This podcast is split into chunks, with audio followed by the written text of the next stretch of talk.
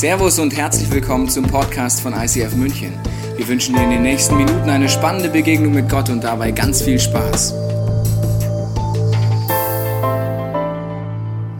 Heute letzter Sonntag, grande Finale von unserer äh, Summer Celebration Serie und wir freuen uns riesig, dass wir heute einen ganz besonderen Gast haben.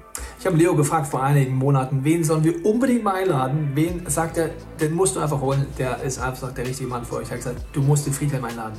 Und das haben wir natürlich gleich gemacht und deswegen... Weil wenn der Leo was sagt, then you better listen. Richtig. Und deswegen der sagt öfter mal was Schlaues. Ja, absolut. Deswegen freuen wir uns sehr, Friedhelm, dass du da bist, dass du deine Gaben zur Verfügung stellst, dass du deine Herzensmessage bringst und dass wir als gemeinsame Church dich heute kennenlernen dürfen, tiefer kennenlernen, vielleicht das erste Mal kennenlernen dürfen. Vielen Dank für alles, was du heute mit deiner Leidenschaft Gott zur Verfügung stellst. Wir freuen uns jetzt schon auf den Podcast. Wenn wir aus dem Urlaub zurück sind, äh, werden wir uns den angucken und äh, Danke, dass du da bist. Deswegen, liebe Church Online, liebe Locations, alle vor Ort, lasst uns Friedhelm mit einem warmen, genialen Willkommensapplaus begrüßen auf unserer Bühne.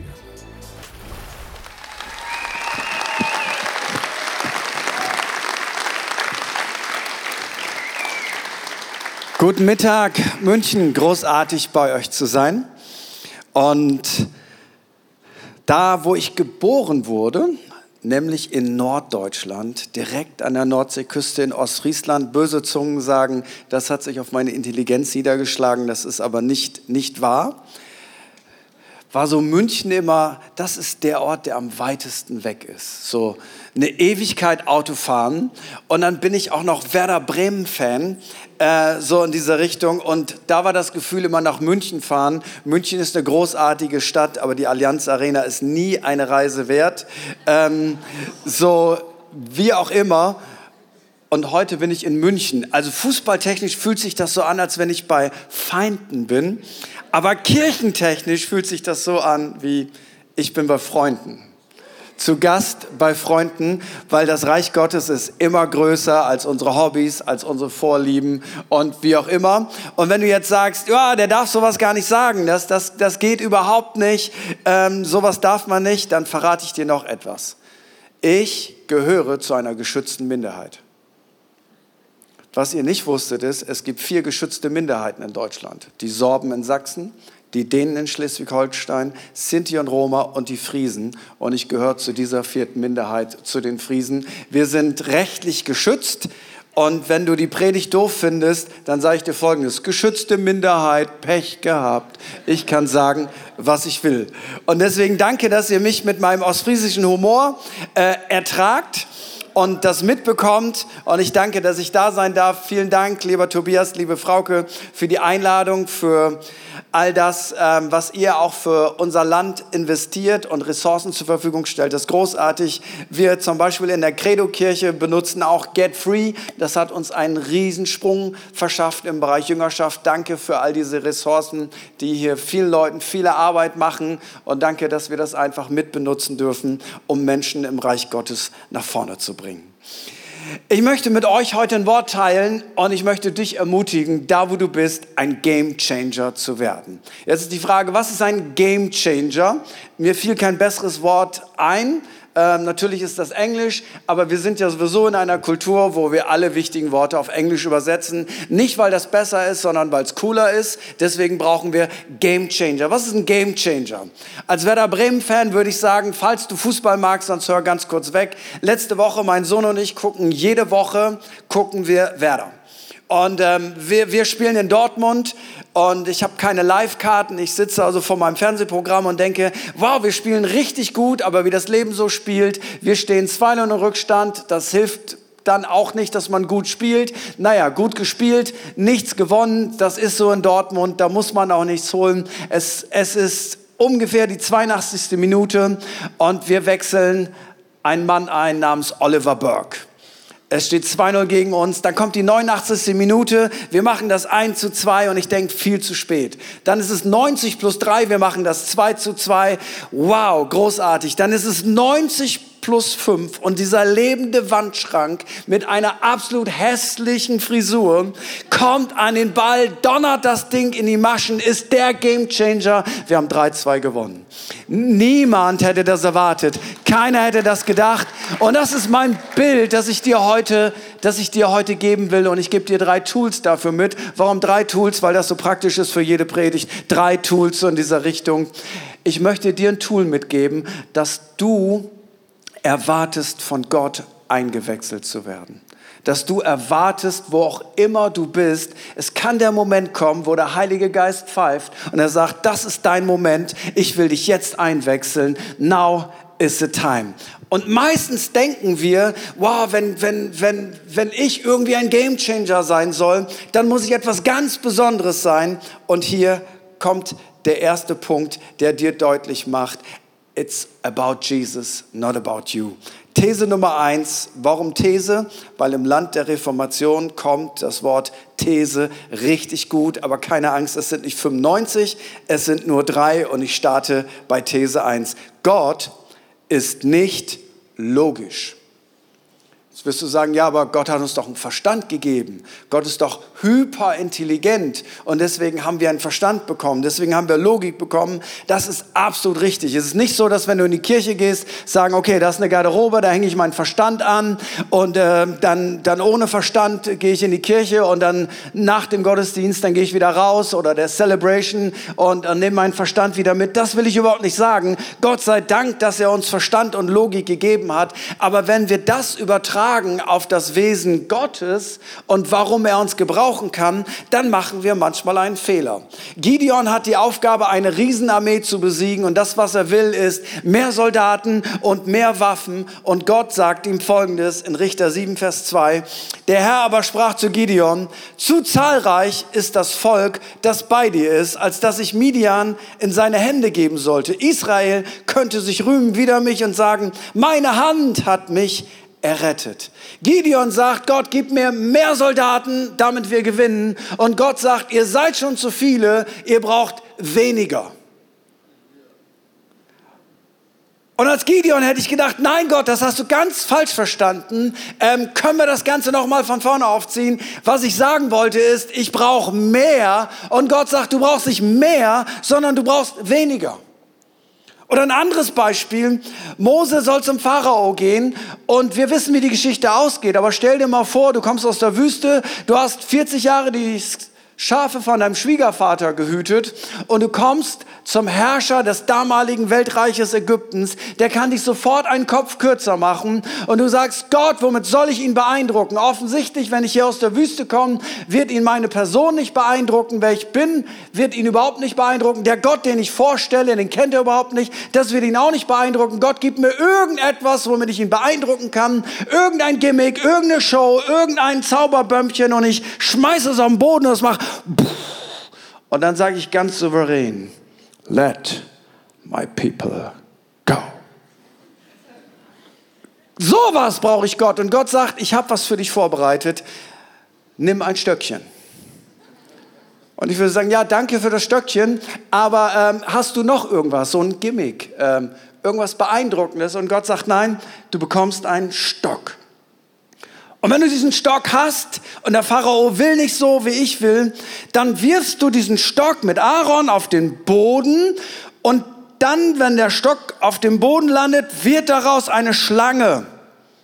Und ich hätte gesagt, Gott, ich habe die Bibel gelesen, ich war im Bible College. Schlange in der Bibel ist was Schlechtes. Gott sagt, ja, aber in dem Fall mache ich was Gutes daraus. Sag, okay, aber kann ich noch was anderes haben? Sagt Gott, nein, du kriegst so ein Stöckchen. Und jetzt, ich weiß nicht, ob, ob ihr das so kennt aus den Filmen, manchmal ist ja so Slow Motion, so dieses Gefühl, ich habe einen Stock. Und ich sage dem Pharao, let my people go. Und er sagt, nö, no way, kein Bock.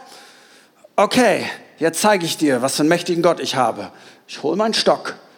Der Pharao sagt, oh, ein Stock. Wow. Huh. Jetzt werfe ich diesen Stock auf den Boden, weißt du? Das ist so der Moment, ganz langsam und du denkst, oh Gott, das wird das nicht funktionieren.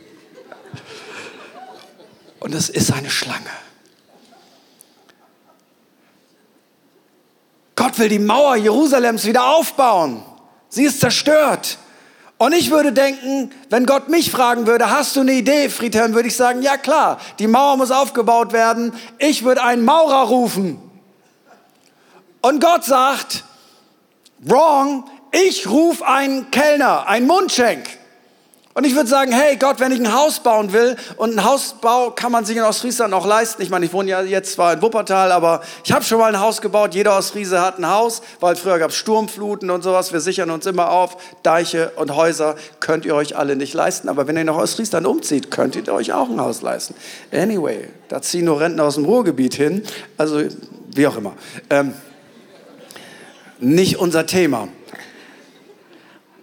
Und Gott sagt, ich nehme den Kellner. Ja, aber ich rufe doch nicht bei der Pizzeria an und sage, ich will ein Haus bauen. Hast du noch einen Kellner? Äh, ich hole mir, hol mir einen Maurer. Und Gott will eine Stadtmauer bauen und er holt sich einen Mundschenk. Gott will eine Arche bauen, um acht Leute und alle möglichen Tiere zu retten. Und Gott holt sich einen Weinbauern. Gott will den Riesen Goliath besiegen und er holt sich einen 17-jährigen Hirten.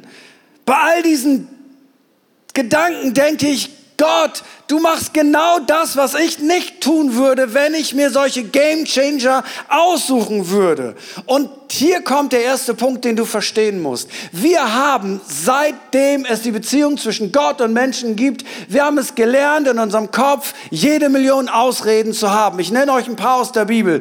Ich bin zu jung. Ich mache so weiter. Ich bin zu alt. Ich bin ein Mann. Ich bin eine Frau. Ich bin aus Friese. Ich komme aus Bayern. Ich bin gar nicht in Deutschland geboren. Ich habe den falschen Akzent. Ich, ich habe nicht genug Bildung. Ich weiß nicht genug aus der Bibel.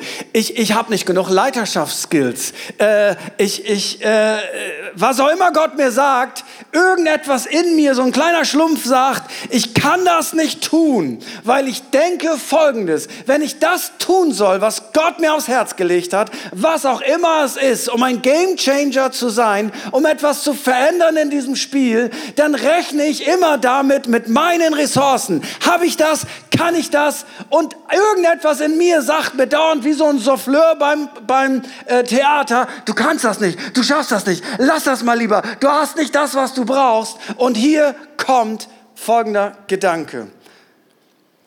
Gott braucht all diese Dinge nicht. Das Einzige, was er braucht, ist, dass du sagst, Gott, wenn du mich gebrauchen kannst, dann darfst du mich einwechseln. Weil Gott ist nicht abhängig von deinen Ressourcen.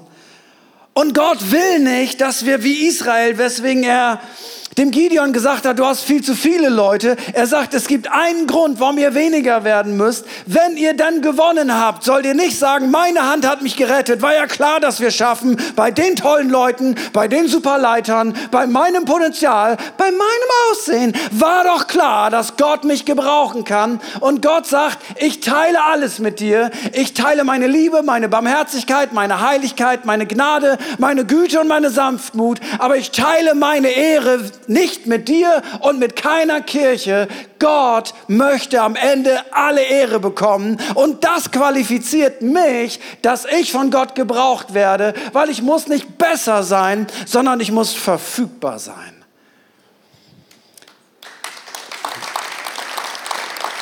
Weil das Ziel Gottes mit unserem Leben ist nicht eine coole Story, das Ziel Gottes mit unserem Leben ist etwas sehr Theologisches. Soli Deo Gloria. Das, was Gott will, ist, dass wir zur Verherrlichung von Jesus Christus leben. Deswegen, Glaube ist nicht logisch, Glaube ist auch nicht unlogisch, Glaube ist theologisch. Die zweite These ist, Gott tut es sowieso, warum nicht durch dich? Was meinst du damit? Gott tut es sowieso. Ist das eine moderne Form von Calvinismus? Inshallah? Irgendwas in dieser Richtung? Ich, ich gebe dir mal ein Beispiel. Gott will zu dem von ihm bestimmten Zeitpunkt den Messias auf die Erde schicken. vor knapp 2000 Jahren. Jesus Christus, der Messias.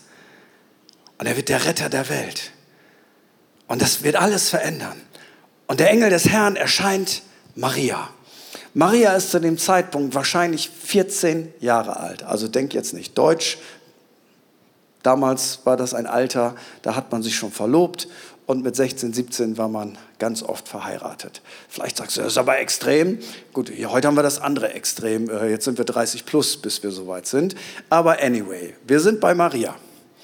Der Engel des Herrn erscheint Maria und sagt, Maria, ich grüße dich. Du bist voll der Gnade. Und ich habe eine Message von Gott, vom Allerhöchsten. Du wirst schwanger werden, ohne dass ein Mann dich berührt. Und der Heilige Geist kommt auf dich. Du wirst den Messias gebären. Er wird die Welt verändern. Er ist der Retter der Welt. Er ist der Herr aller Herren, der König aller Könige. Maria, you are the woman. Und Maria sagt, ähm, nö, das passt gerade nicht in meine Lebensplanung ich würde jetzt gerne erst noch Abitur machen, dann studieren. Und weißt du, nach dem Studieren soll es sich auch ein bisschen lohnen, ein bisschen Cashflow, Cash in the Tash ist auch immer wichtig.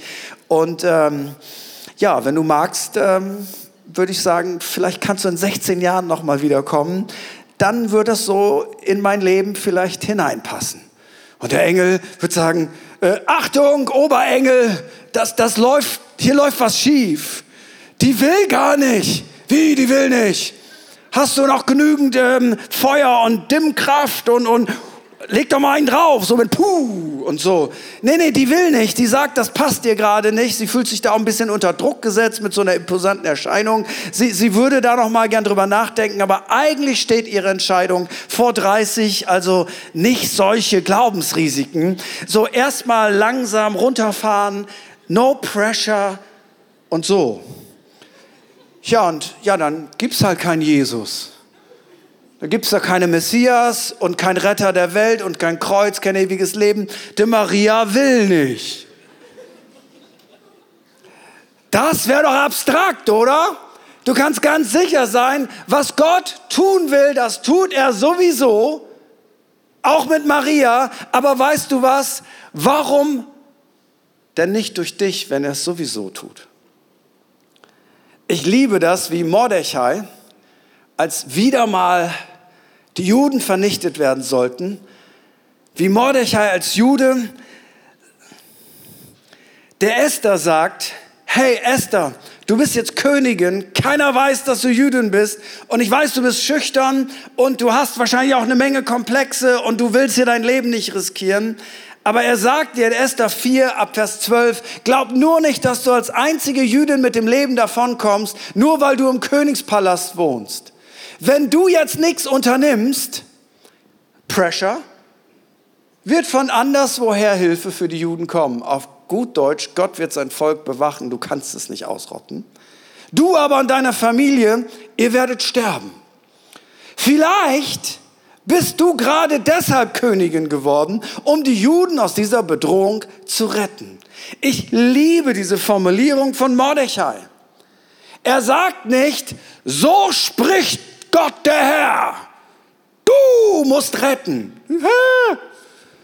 Sondern er sagt, hey, Esther, überleg mal. Das ist eine bescheuerte Situation. Ähm, dein ganzes Volk soll hier vernichtet werden. Ein Genozid ist im Anmarsch. Da ist ein Mann namens Haman, der hat unglaublich viel Macht, der ist gefährlich. Am liebsten würdest du dich verstecken. Du hast keine Ahnung, wie du hier irgendwie das Spiel drehen sollst. Und du denkst, das ist alles ganz schrecklich. Wie bin ich hier nur hergekommen? Aber weißt du was? Vielleicht bist du in der Situation, in der du bist, weil Gott wollte, dass du da bist. Und anstatt dich zu beschweren und zu sagen, Gott, mir einen Hubschrauber. Das ist übrigens Norddeutsch. Und hol mich hier raus. Das ist ja das, was, was ich immer bete. Wenn es irgendwie heiß wird in meinem Leben, Hubschrauber. Und dann kommt der himmlische Hubschrauber und ich jump rein und er nimmt mich und bringt mich weg auf die MS Ecclesia. Und da darf ich auf dem Sonnendeck der Gnade liegen und alles genießen, was so das Reich Gottes zur Verfügung stellt. No trouble, kein Ärger, keine Versuchung, keine Herausforderung, keine Probleme, nur die Sonne der Gnade. Und Gott sagt, genau das habe ich für dich vorbereitet, aber ein Leben später. Vielleicht bist du gerade in der Situation, in der du bist, weil Gott wollte, dass du da bist und ein Gamechanger bist. Und anstatt, dass du immer denkst, ich will ausgewechselt werden, sagt Gott, ich warte darauf, dass ich dich einwechseln kann. Vielleicht bist du genau da, wo du bist, weil Gott wollte, dass du da bist. Vielleicht ist deine fürchterliche Herkunftsfamilie etwas, wo Gott sagt, mit dir fängt der Change an. Vielleicht ist da, wo Bildungsferne ist, mit dir fängt der Change an. Vielleicht bist du ein First Generation Christ, mit dir fängt die Segenslinie an. Vielleicht kommst du aus einer Familie, die nichts mit Gott zu tun haben will und du denkst, wow, warum habe ich nicht so ein Umfeld wie Pastor sowieso. Und Gott sagt, vielleicht bist du da, wo du bist, da, wo du bist. Vielleicht bist du da, wo du bist, deshalb da, weil Gott dich da haben will. Vielleicht. Sagen, vielleicht klingt auch irgendwie wie Unglauben. Aber vielleicht ist ist auch ein Glaubenswort. Zum Beispiel in Josua 14, Vers 12, da sagt ein Mann namens Kaleb und der ist zu dem Zeitpunkt 85 Jahre alt. In der Bibel damals war 85 nicht so alt wie heute, aber 85 war noch nie Jugendkirche. Noch nie. Und da ist ein Gebirge, sind ein paar Riesen und die die jungen Leiter wollen die Riesen nicht vertreiben. Nö, ich habe jetzt Familie und ist auch ein bisschen Risiko. Und ach, die Berge, ich meine, wer braucht schon Berge? Sagen wir in Ostfriesland immer, wer braucht schon Berge? Lass da mal die Heiden in den Bergen, wir haben das flache Land, äh, das alles okay. Aber er sagt, nee, Gott hat gesagt, wir sollen die Berge einnehmen. Und keiner will. Und dann sagt dieser Mann mit 85 Jahren, er sagt in Josua 14, Vers 12, vielleicht wird der Herr mit mir sein, dass ich sie vertreibe, wie der Herr zugesagt hat.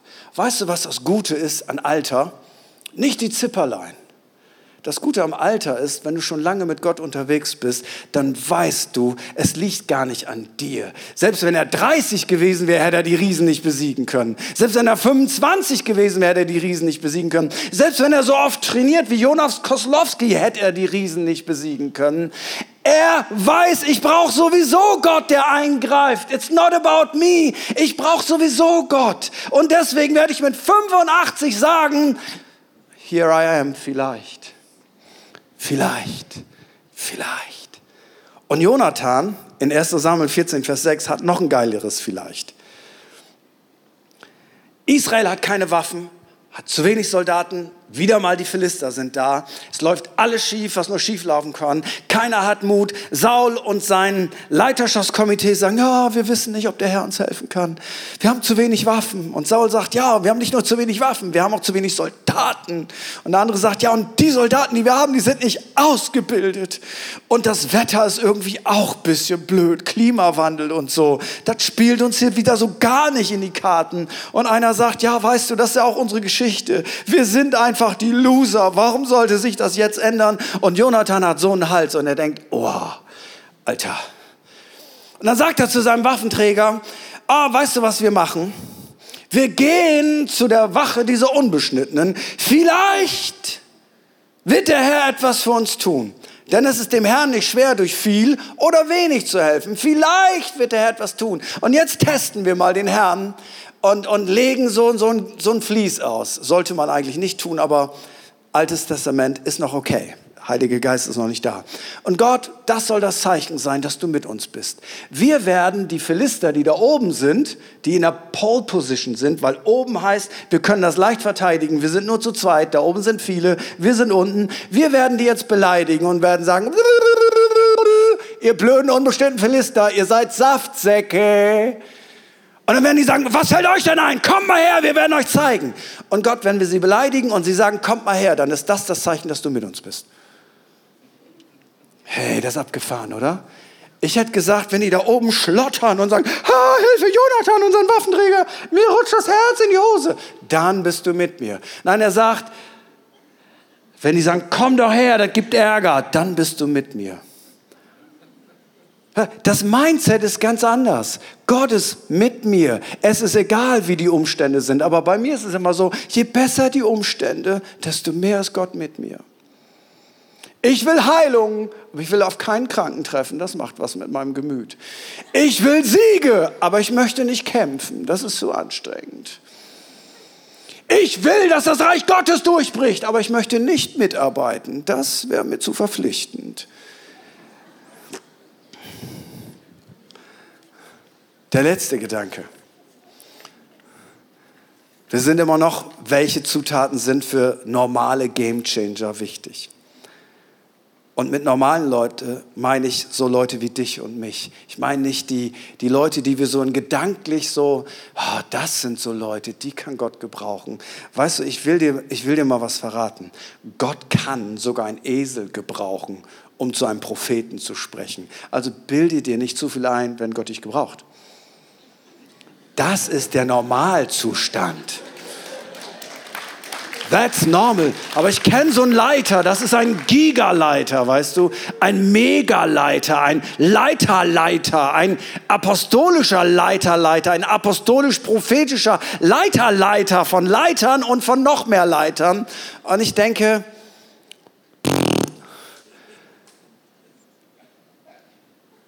ey, wenn Gott einen Esel gebrauchen kann, dann denke ich, I'm ready.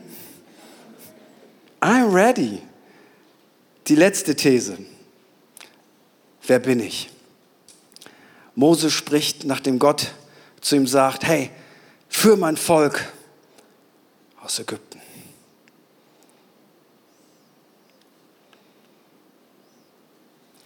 Und er sagt zu Gott, wer bin ich eigentlich? Und weißt du, wenn Gott uns einen Auftrag gibt, dann ist das immer etwas mehr als das, was wir selber tun können. Und deswegen sind wir auch so nervös. Es ist nicht machbar. Es ist immer ein Tacken größer. Warum? Damit du die Hilfe von Gott brauchst, damit du in deiner Angst trotzdem einen Schritt im Glauben gehst. Weil Glauben ist nicht die Abwesenheit von Angst und Furcht. Glauben bedeutet, ich mache das trotzdem, obwohl ich so fühle. Und deswegen ist es immer ein Tacken größer, weil du brauchst Gott damit das passiert. Du brauchst Gott, damit deine Familie zum Glauben kommt. Du brauchst Gott, damit hier ein Durchbruch passiert. Du brauchst Gott, damit Dinge in deinem Charakter sich verändern können. Weißt du, du brauchst Gott. Es ist immer ein Tacken größer. Immer ein Tacken größer. Sabine. Nee, ich wollte nicht im Wasser. Ich wollte dich. Komm mal her. Das ist Sabine, die kennt er besser als ich. Ne? Pass auf, Sabine, ich, ich spreche dir was von Gott zu. Die Schuhe, in denen du jetzt läufst, da kannst du gut drin laufen. Du machst deinen Job gut, ähm, das Leben ist gut, du hast diesen Step genommen, wo du jetzt bist. Gott ist richtig stolz auf dich. Aber ich sehe Folgendes. Gott stellt dir Schuhe hin, geistlich, die sind dir zu groß. Und Gott legt Träume in dein Herz, die sind auch zu groß, die sind viel größer als das, was du jetzt machst. Aber jetzt geht das schon gut. Darin kannst du dich bewegen. Aber früher war das mal auch eine Riesen-Challenge. Weißt du, und Gott sagt, du warst treu im Kleinen und jetzt gebe ich dir mehr. Jetzt gebe ich dir Größeres und die nächsten Schuhe, die ich vor dir stelle, die werden so groß sein, dass du wieder Angst bekommst, dass es dich wieder mega herausfordert. Aber Gott sagt, du wirst in diese Schuhe reinwachsen, du wirst eine Gamechangerin und während du da reinschlüpfst, werden deine Füße größer und du wirst da drin laufen können, weil das, was Gott in dich reingelegt hat, ist wesentlich größer als das, was du jetzt lebst. So, sei das, was du schon da drin bist. So, just a thought, just a thought. Ähm, Mose stellt die Frage, wer bin ich? Und das ist eine Frage, sage ich mal, alle Leute über 40 wissen, man stellt sich mit über 40, mit über 50 ganz andere Fragen als mit 20. Mit 20 ist es, äh, here I am, die Welt wartet auf mich, Attacke! Und mit über 40, wer bin ich eigentlich, wer komme ich weg? Also so lauter tiefe Fragen. Und Mose sagt, wer bin ich? Und Gott sagt, ich werde mit dir sein. Und im ersten Moment dachte ich, Gott, das ist eine oberflächliche Antwort auf eine tiefe Frage.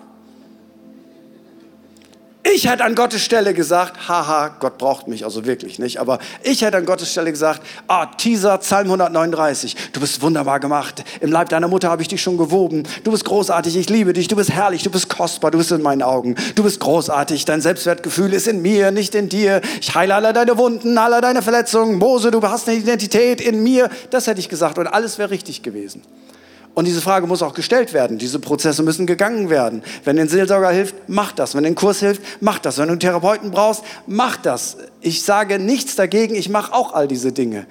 Aber Gott sagt zu Mose, für den Auftrag, den du hast, ist nicht wichtig, wer du bist, mein Freund. Für den Auftrag, den du hast, ist wichtig, wer mit dir ist und wer dich sendet. Und Gott sagt, ich bin mit dir, ich sende dich. Vielleicht struggles du mit deiner Persönlichkeit. Arbeite daran. Aber weißt du was? Es ist nicht so, wenn deine Persönlichkeit endlich richtig heil und gefestigt ist und gewurzelt ist, dann kann Gott dich einwechseln. Nein, auf dem Weg wird Gott dich schon gebrauchen. Will er dich gebrauchen da, wo du bist, weil, jetzt muss ich den Schnelldurchlauf machen, du bist ein Schaf von Jesus. Theologisch ist das richtig, oder? Wir sind Schafe von Jesus. Amen. Mäh. Wobei ich mir nicht sicher bin, ob das ein Kompliment ist. Weil Schafe sind ja nicht die intelligentesten Tiere. Aber anyway, du bist ein Schaf, das ist richtig. Und jetzt sage ich dir was. Das bist du. Da kommt Corona. Bom. Niedergedrückt. Eine Impfung. Zwei, drei, vier, fünf. Infektionen. Isolation, Stress, Angst, Angst. Aber das Schaf kommt wieder hoch. Depression. Zack. Ah, es kommt wieder hoch. Beziehungsherausforderung. Manchmal ist ja heiraten wie so eine umlagerte Burg. Die, die drin sind, wollen raus und die, die draußen sind, wollen rein. Entschuldigung, das war ein schwarzer ostfriesischer Witz. Streich das wieder. Also ich bin in der Burg, ich will nicht raus. Aber weißt du was? Mann und Frau sagen, das sind Welten. Du Lügner, das sind Universen.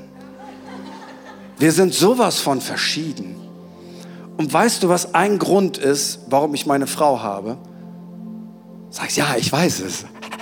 Nein, auch, auch, ist, ich bin als Mann so oberflächlich. Ich kann damit leben, mit oberflächlichen Gesprächen. Schatz, sollen wir noch ein Bier, Fußball läuft. Und ich kann, ich stehe dazu, ich bin oberflächlich. Ich muss nicht allen Dingen auf den Grund gehen und tiefe Gespräche haben. Ich kann, hey Buddy, wie geht's dir? Wir haben gewonnen. Hey, geil, das Leben ist super. Aber ich würde versacken in meiner Oberflächlichkeit. Also stellt Gott mir eine Person zur Seite, eine wunderbare Frau. Und sie hilft mir mit ihren Fragen und mit den, mit den Bedürfnissen, die sie hat, einfach mehr Tiefgang zu bekommen. Ich wäre ohne meine Frau niemals da, wo ich bin. Weißt du, und ich bin für sie da, damit sie nicht versackt in diesen tiefen Fragen. Immer zwischen den Zeilen lesen, was hast du noch gemeint? Nichts. Doch, ich spüre da, was ich fühle. Nein! Können wir da mal ein bisschen tiefer drüber reden? Nein, ich helfe ihr, dass sie nicht in den tiefsten Tiefen versackt. Und sie hilft mir, dass ich nicht, hilft mir, dass ich nicht an der Oberfläche stehen bleibe. Gibt es irgendjemand, der versteht, was ich meine? Okay, und manchmal brauchst du dabei Hilfe von jemandem, weil das so schwierig ist. Niedergedrückt, Beziehungsprobleme, ich komme nicht mehr, wie soll das so werden? Oh, I'm back. Ich habe einen fetten Fehler gemacht, ich habe gesündigt. Aber ich habe meine Sünden bekannt und er hat sie mir vergeben. Boah. Ich habe in meiner Leiterschaft einen Fehler gemacht. Willkommen im Club. Oh, ich bin wieder da. Weißt du, warum dieses Schaf immer wieder hochkommt? Ganz einfach. Es ist ein Stehaufschaf. Es ist etwas drin in diesem Schaf, das dafür sorgt, dass es niemals liegen bleibt. Und im übertragenen Sinne will ich dir Folgendes sagen. Wenn du zu Jesus gehörst, Klammer auf, wenn du noch nicht zu Jesus gehörst, auch online, solltest du das unbedingt festmachen, dass du ein Schaf von Jesus bist. Weil das Geheimnis, das wir haben, ist, wir haben etwas in uns, Christus in uns, die Hoffnung der Herrlichkeit. Ist egal, was gegen uns kommt. Ist egal, welche Schwierigkeiten es gibt. Ja, wir wir gehen mal zu Boden, aber wir bleiben da nicht, weil wir sind unkaputtbar. Das ist schreckliches Deutsch, aber herrlicher NRW-Slang. Wir sind unkaputtbar, aber nicht wegen uns, sondern weil Jesus, der in uns wohnt. Und deswegen habe ich so viel Hoffnung für die Kirche. Nicht, weil wir so tolle Leute sind, so tolle Kirchen sind, so tolle Leiter haben. Das haben wir auch hier und da. Sondern die Hoffnung der Kirche ist, was in der Kirche ist. Es ist Jesus Christus. Und ich wünsche dir von ganzem Herzen, dass du ein Gamechanger bist und dass dir diese drei Punkte von heute Morgen helfen. Und ich lade uns ein, aufzustehen. Ich mache noch einen Quick Segensprayer und dann möchten wir dich in die Woche schicken. Und wenn du sagst, hey, ich, ich lege meine Ausreden Gott heute auf den Tisch, online, hier vor Ort. Und ich möchte ein Gamechanger sein. Und ich weiß, Gott tut es sowieso, aber bitte durch mich. Wer ich bin, ist nicht die wichtigste Frage. Wichtig ist, wer mit mir ist und wer mich sendet. Und ich weiß, Gott braucht nicht mich und meine Ressourcen, sondern er will mich einwechseln, weil er mich befähigt, das auch, was auch immer ich tun soll, zu tun, Zeugnis zu geben, für jemanden zu beten, Leiterschaft zu übernehmen, Verantwortung zu übernehmen, ähm, einen Job zu wechseln, Neues zu wagen, whatever. Es passiert, weil er ist mit mir. Wenn du sagst, ey, ich bin ready, ich bin ein Game Changer, dann da, wo du bist, streck einfach mal Gott deine Hände entgegen. Und ich möchte dich segnen. Vater, ich segne all diese wunderbaren Schäfchen. Und ich danke dir, Herr, dass jeder von ihnen etwas Unkaputtbares in sich hat. Und ich spreche dir dieses Bewusstsein heute zu.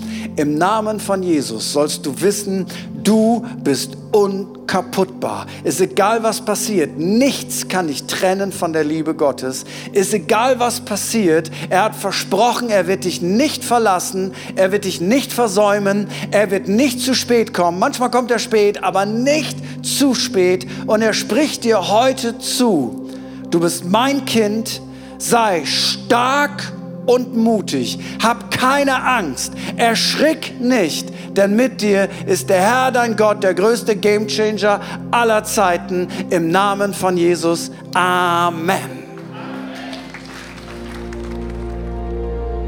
Wir hoffen, dieser Podcast hat dich inspiriert und hat dir weitergeholfen in deiner Beziehung mit Gott. Wenn es dir so geht, dann freuen wir uns, wenn du uns mithilfst, diese Botschaft zu verteilen. Das kannst du tun, indem du diesen Podcast likest, mit Daumen nach oben draufdrücken oder kommentierst oder weiterleitest. So werden mehr Menschen noch mit dieser Botschaft von Jesus, dieser Hoffnung erreicht. Du kannst auch durch eine Spende mithelfen, dass wir weiterhin diese Podcast kostenlos im Internet maximal verbreiten können und so viele Menschen neue Hoffnung bekommen. Vielen Dank für alles, was du mit ermöglicht. Wir glauben, dass Kirche eine Familie ist und egal, ob du online dabei bist oder hier vor Ort bist in der Region, wir wollen dich sehr gerne kennenlernen. Wenn du möchtest, komm auf unsere Homepage vorbei unter Finde Anschluss. Dort findest du unter anderem Welcome to Church, wo wir uns gegenseitig kennenlernen, deine Geschichte gerne hören wollen und dir helfen wollen, wenn du möchtest, ein Teil dieser Kirchenfamilie zu werden.